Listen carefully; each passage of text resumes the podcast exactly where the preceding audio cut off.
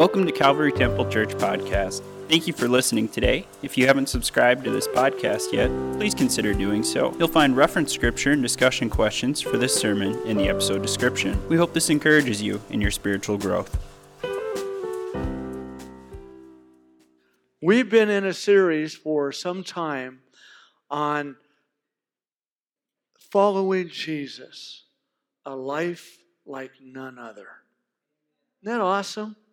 We've been looking a lot in the Gospel of Mark. We've looked a few other places, but primarily there. But I want to share today about Jesus' plan for reaching the world.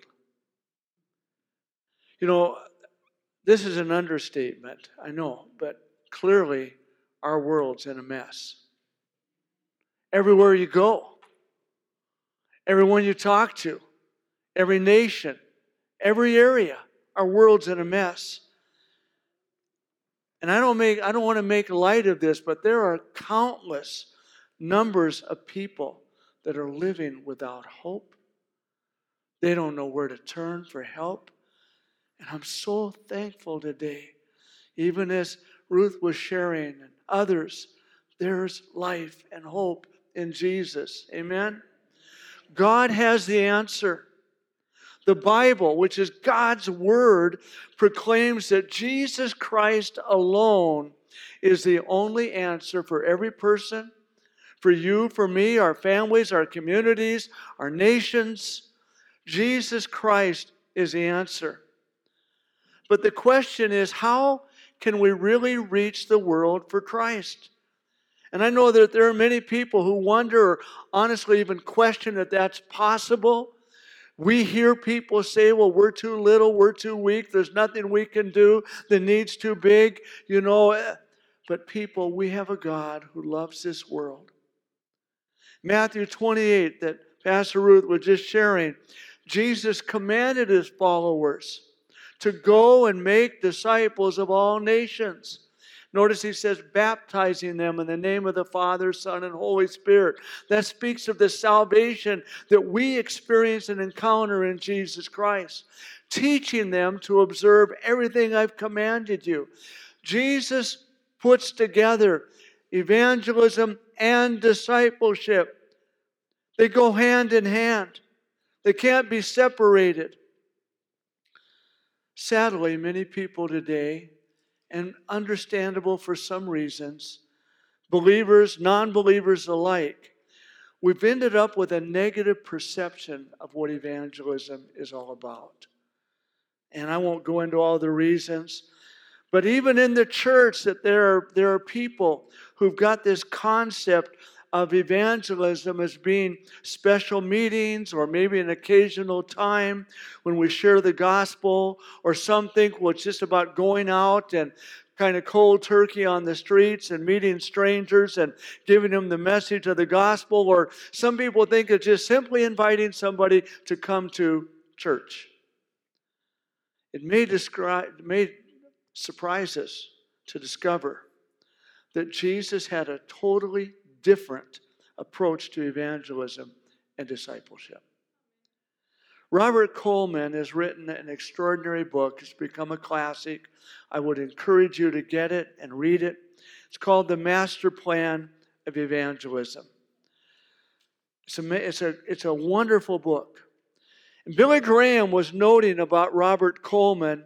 He said that he went back to the Bible and he asked one critical question what was Christ's strategy for evangelism? Well, the heart of the gospel is this God was in Christ reconciling the world to himself. 2 Corinthians 5:19. Now think about that. God was in Jesus reconciling the world to himself. It's an amazing statement. You see, the way that Jesus lived and taught showed us the Father. The way Jesus lived and taught models, and Robert Coleman identifies eight principles that are the basis for reaching the world. What can we discover about sharing Jesus and discipling others from some of these principles? And I'm only going to highlight some of them today as we get into this. But, you know, we, we've been looking at this series about following Jesus, a life like none other. And we've been looking at the disciples that Jesus called and how he poured his lives into them so that they'd be able to disciple others. Remember Mark 1 14 to 20, Jesus went into Galilee proclaiming the good news of God. I just, I love that. The good news of God. He said, The time has come. The kingdom of God is near. Repent and believe the good news. If that was true 2,000 years ago when Jesus started proclaiming this, how much more now? As Jesus was walking along the Sea of Galilee, remember he saw Simon, we know him as Peter, and his brother Andrew. They were casting a net into the lake because they were fishermen. Notice what Jesus said Come, follow me, Jesus said, and I will make you fishers of men. And at once they left their nets and followed him. And we find the same thing with James and John. They left their nets and they followed Jesus. We often talk about following Jesus in terms of what we should do, of what God wants of our lives, of how we're to respond, and rightly so. But today I want us to consider another aspect of discipleship and that's what Jesus does in his disciples. Think about that. It's not all up to us. Jesus says, Come, follow me. And as we begin to follow him and go after him, Jesus says, Notice these words I will make you fishers of men. Jesus, through the power and the work of the Holy Spirit in our lives, as Ruth was saying, as we respond to Him, as we yield to Him, He does a work. One of the first things that Robert Coleman identified out of the Gospels was the selection process of Jesus. It's the first principle. You know, Jesus, and I hope we will get this, Jesus was not concerned with programs to reach the multitudes. He was concerned with men and women whom the multitudes would follow. My intent is not to try to make people angry, but I want us to hear something. Sometimes in the church world, and I don't know that some of us can be any, any different, we're so focused on doing our program, on doing our lesson, on doing all of that, or doing what we're supposed to be that we really miss it. Jesus was concerned with people. I'm concerned that we get Jesus into people, that people connect him and get to know who he is, because that's what changes us. It's not our programs. They're only tools to help people connect with who Jesus Christ really is. People were to be Jesus' method for winning the world to God. He chose you and me to know Him and take the God. What an amazing privilege. Jesus' initial objective was to call men and women who could bear witness to his life and carry on his work after he would return to the Father. That's you and I now. Wow. Jesus wasn't in a hurry to select his disciples. Did you notice that he spent time in prayer, hearing from the Father who to choose? We've been noticing this. And as I look at these disciples, it's clear to us none of these disciples would immediately impress us as world changers. I mean, if we were going to select a team to change the world, I doubt it very much that that's the team we would have selected. But Jesus saw something in them. And he sees something in us that others would maybe miss. They were willing to leave everything and follow him. They were willing to turn from their own life and their own way and all of that to go after Jesus. Wow. They were teachable. They had hearts to listen, as we shared about a couple weeks ago. Hearts, the kind of soil that Jesus could work in their lives to learn from Him. They didn't always get Jesus, they made mistakes, they stumbled, but Jesus poured His life into them and developed them and then turned over this mission to reach the world. He concentrated on a few. Now, Jesus didn't neglect the crowds. Many of them in the crowds would also come to follow Jesus. But Jesus focused his greatest time and teaching on these 12 disciples. This is important. Jesus, Coleman notes, wasn't trying to impress the crowd, but to usher in a kingdom. He needed people who could lead the multitudes. God wants to invest in us to touch the world around us. How often, though? Do we, even in the church world, we get so focused on attracting a crowd. Get a great big crowd. And we feel like that's the measurement of success. It may not be. We need to lay a good foundation. Don't neglect the multitudes. Minister, reach out, but select and concentrate on pouring into a few people who in time will be able to reach others selection. Jesus also was concerned, uh, one of the principles we see is what we could call association. Jesus spent a lot of time with these disciples. We can get creative for how to spend time with people, doing life together and sharing and talking. In Mark 3 13 to 15, Jesus went up on a mountainside and called to them called to him those he wanted, and they came to him. And notice, he appointed 12 that they might be with him. And then he might send them out to preach and to have authority to drive out demons. People, the priority of our lives is to spend time with Jesus, get to know Him. And out of that comes the ability to minister and share the good news of Jesus. But the first thing that the Lord always does is call us to be with Him. Get to know Jesus.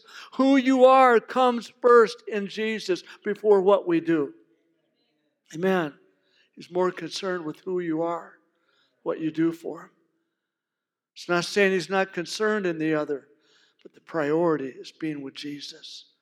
And the main way that Jesus trained these disciples to be his witnesses after his death and resurrection, just to be with him. Hang out together. Do life. Isn't that awesome? John 15, 27, just before Jesus goes to the cross, he says to these disciples, You must also testify about me because you've been with me from the beginning of my ministry. They had watched, they observed, they had watched the miracles, the healings. They had heard his teaching, his preaching about the kingdom of God. And eventually they were giving now that same calling to go and preach and minister in his name. People, let's stay close to Jesus. Grow in him. Everything he's designed for us. Jesus would minister to others as well. He would take time to spend with them, but the greatest amount of his time was in these 12. You remember Zacchaeus in Luke 19 7.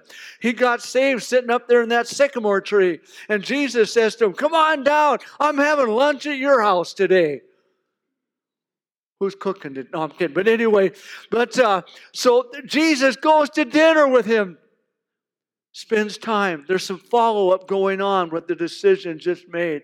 The woman at the well in Samaria in John 4, after Jesus had led her to be able to experience Him, it says he spent two more days there in Sychar, you know, so that he could minister to these Samaritans because now they're coming out, they're hearing what the woman has to say, and they end up saying, We don't just believe him because of what you said, we've heard him for ourselves and we believe. He spent time couple days. The faithful women who ministered to Jesus and followed him around, like Mary and Martha and others, Jesus would pour into lives. The biggest part was these disciples. But Jesus, he didn't personally give constant attention to the crowds.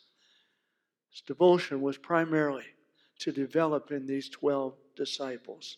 Turn them into leaders that in turn would give the kind of devotion and time that all these others would need.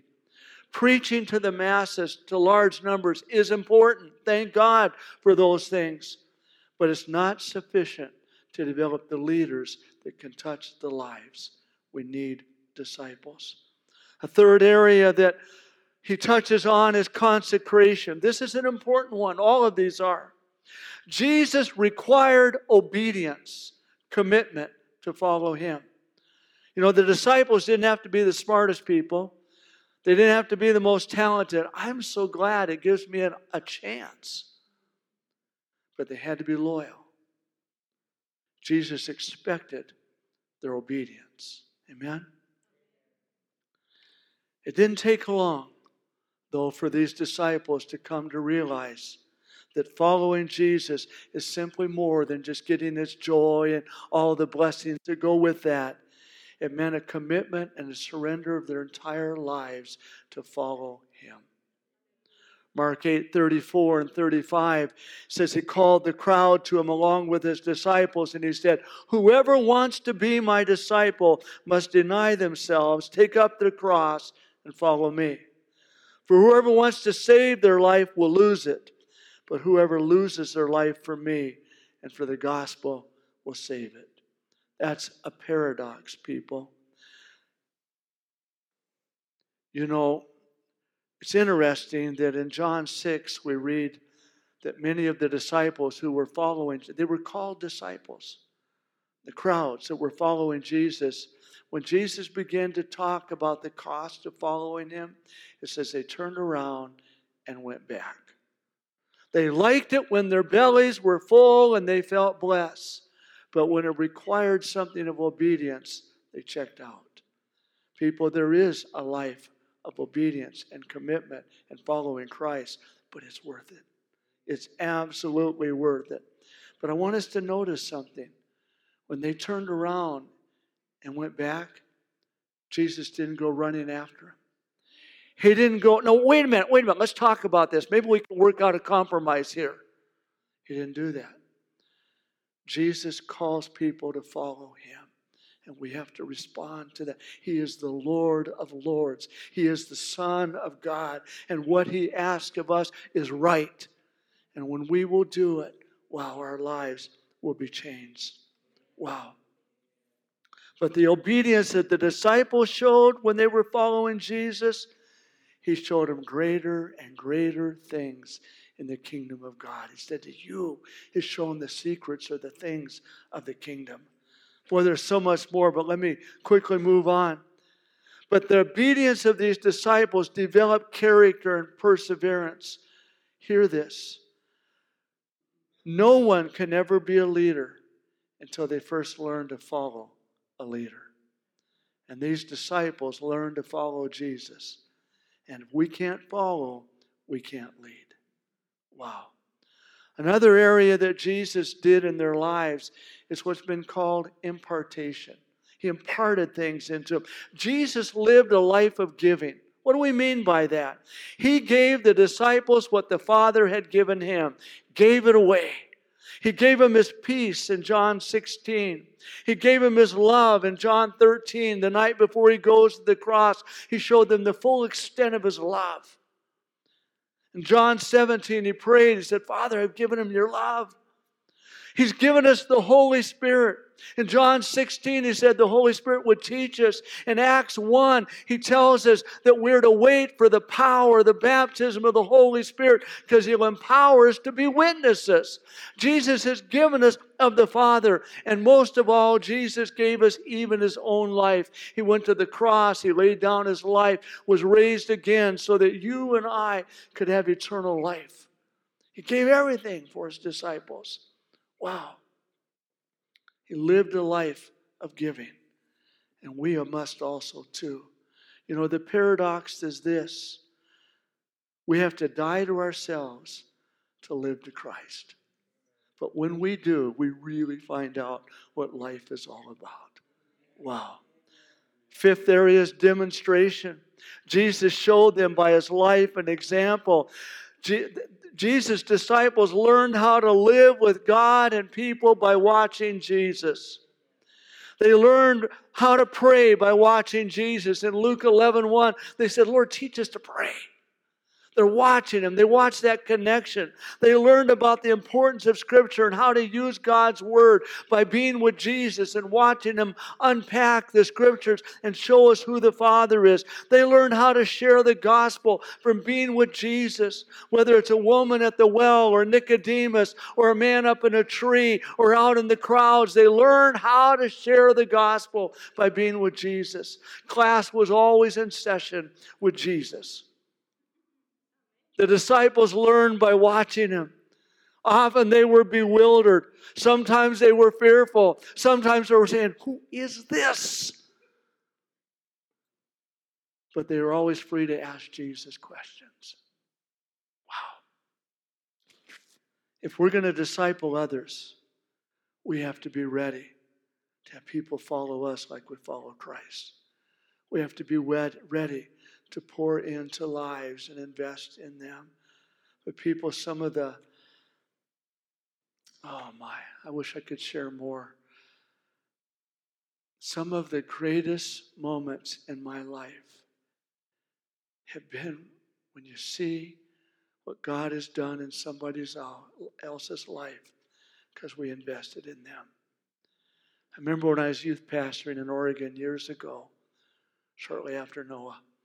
And uh, one of the board members came up to me one night. They had a pack of kids. I mean, they were much of the youth group. And he said to me, talking about one in particular, he had tears running down his face. He says, Mark, he says, I don't know where such and such would be if it weren't for you. It's like, wow. I tell you, that'll put a lot of motivation in your heart to realize that God can take and use us in our insignificance to make a difference in someone else's life. It's awesome, people. That's what Jesus wants to do through us. To be so alive in us that others catch it. I'm only going to mention these others as we wrap up today. Because wanted to say this people will do what they see and hear in us. Let me share one more story. You've heard me mention to you probably often. First pastor I worked with, Don and Vera George. Man, they impacted my lives. And Don would just take time. I, to this day, they're still family for me. Their daughters are like sisters for me. And Don would take me and we'd get in the car and we'd drive somewhere and he'd talk to me. We'd talk about ministry. We'd talk about life. We'd talk about stuff. We'd go to the hospital and I'd stand back there and Don would minister, talk to people and minister and pray with them, you know. then one day he says, Mark, you pray. You know how I prayed? Like Don did. I'd been watching, I'd been observing. I watched how we did interacted with people.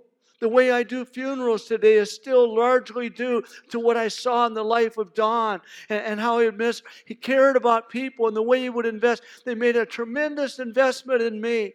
When I started out there, I didn't know anything about the Assemblies of God or youth or Royal Rangers or Impact or any of that kind of stuff. We just did life together, learned. That's what Jesus was doing with these disciples. I wish I could share all of these, but let me just mention them. A sixth area that Jesus did was delegation. Early on, these disciples They've been watching Jesus, but Matthew 9 35 to 10 5, Jesus would later give them instructions and say, Pray that the Lord of the harvest will raise up leaders and workers for the harvest. And then he sent them out with instructions. Begin to, he delegated ministry to them. They were sent out two by two. The Great Commission that we read earlier is a command for us to go. He's delegating to us, the church. But there was also supervision in their lives. Jesus would check on these disciples when they'd go out ministering, they'd come back. They would tell them what was going on. There was accountability, there was support, there was practical, actual application. He was patient with them, but they kept growing and maturing in Him. And the last area is reproduction. Jesus expected these disciples to reproduce. Let me read a couple verses in John 15. Jesus said, I'm the true vine. My Father is the gardener. He cuts off every branch in me that bears no fruit. Well, every branch that does bear fruit, he prunes so it'll even be more fruitful. You are already clean because of the word I've spoken to you. Remain in me, I'll remain in you. No branch can bear fruit by itself. It must remain in the vine, and neither can you bear fruit unless you remain in me. Jesus will go on to say that what brings God glory is when we're really fruitful Christians, followers of Jesus. And that only happens by abiding in Him. He wants our lives to be reproducing the life of Christ in others. Wow. You know, as I mentioned, so often we, we talk about following Jesus in terms of what I do, what I think, and all of that. People, that's secondary. That's a response to what he does in us. Jesus said, Come, follow me, and I will make you fishers of men. You know, Francis Chan put it so well. He said, Think about it. Think about it. This is a call for you and I to follow the Lord Jesus Christ, God's Son, the one that created us, the one who became flesh to reveal to us the Father. He's saying, Follow me. Oh, I'm kind of busy today. I'll think about it. What kind of a response is that to the Creator of the world who says, I want to spend time with you? I want to change you. I want to move in your life. It's the greatest privilege in the world to follow Jesus, and He wants to make something of our lives. Jesus is still calling people to follow Him today. Maybe you're watching with us online today or later by video. We want to invite you, give your lives to Jesus Christ. Follow Him. Let Him take and change us. When we spend time with Jesus, it'll change our lives. To every one of us here today or those online, Jesus is saying, Come, follow me, spend time with me. And I want to pray with you today that you and each and every one of us could encounter Jesus in a powerful way. Father, in Jesus' name, thank you for the greatest privilege, Lord to know you. Lord, we recognize that our world is a mess. People are without hope. They need hope. They need life. And Lord, that life comes from you. But thank you, Lord, that you bring us, you can bring us into relationship with you. You change our hearts and lives and put something in us, Lord, to take and share with the world. That's your plan, Lord, is people. It's people telling other people about the life in you. Lord, for those who are watching today, draw hearts. Lord, to just surrender it all to you and say, Here I am. Lord, forgive me. Make me a new person. Help me, Lord, to follow you and know you. Lord, in Jesus' name, amen. And I want to invite you that are watching online, and I'll come back to us in a moment. Get involved in a good church that preaches the gospel. Get connected with other believers that can help you grow in Jesus. We would love to do that if you're in our area. Get a hold of us, let us know. We want to minister to you. God bless you.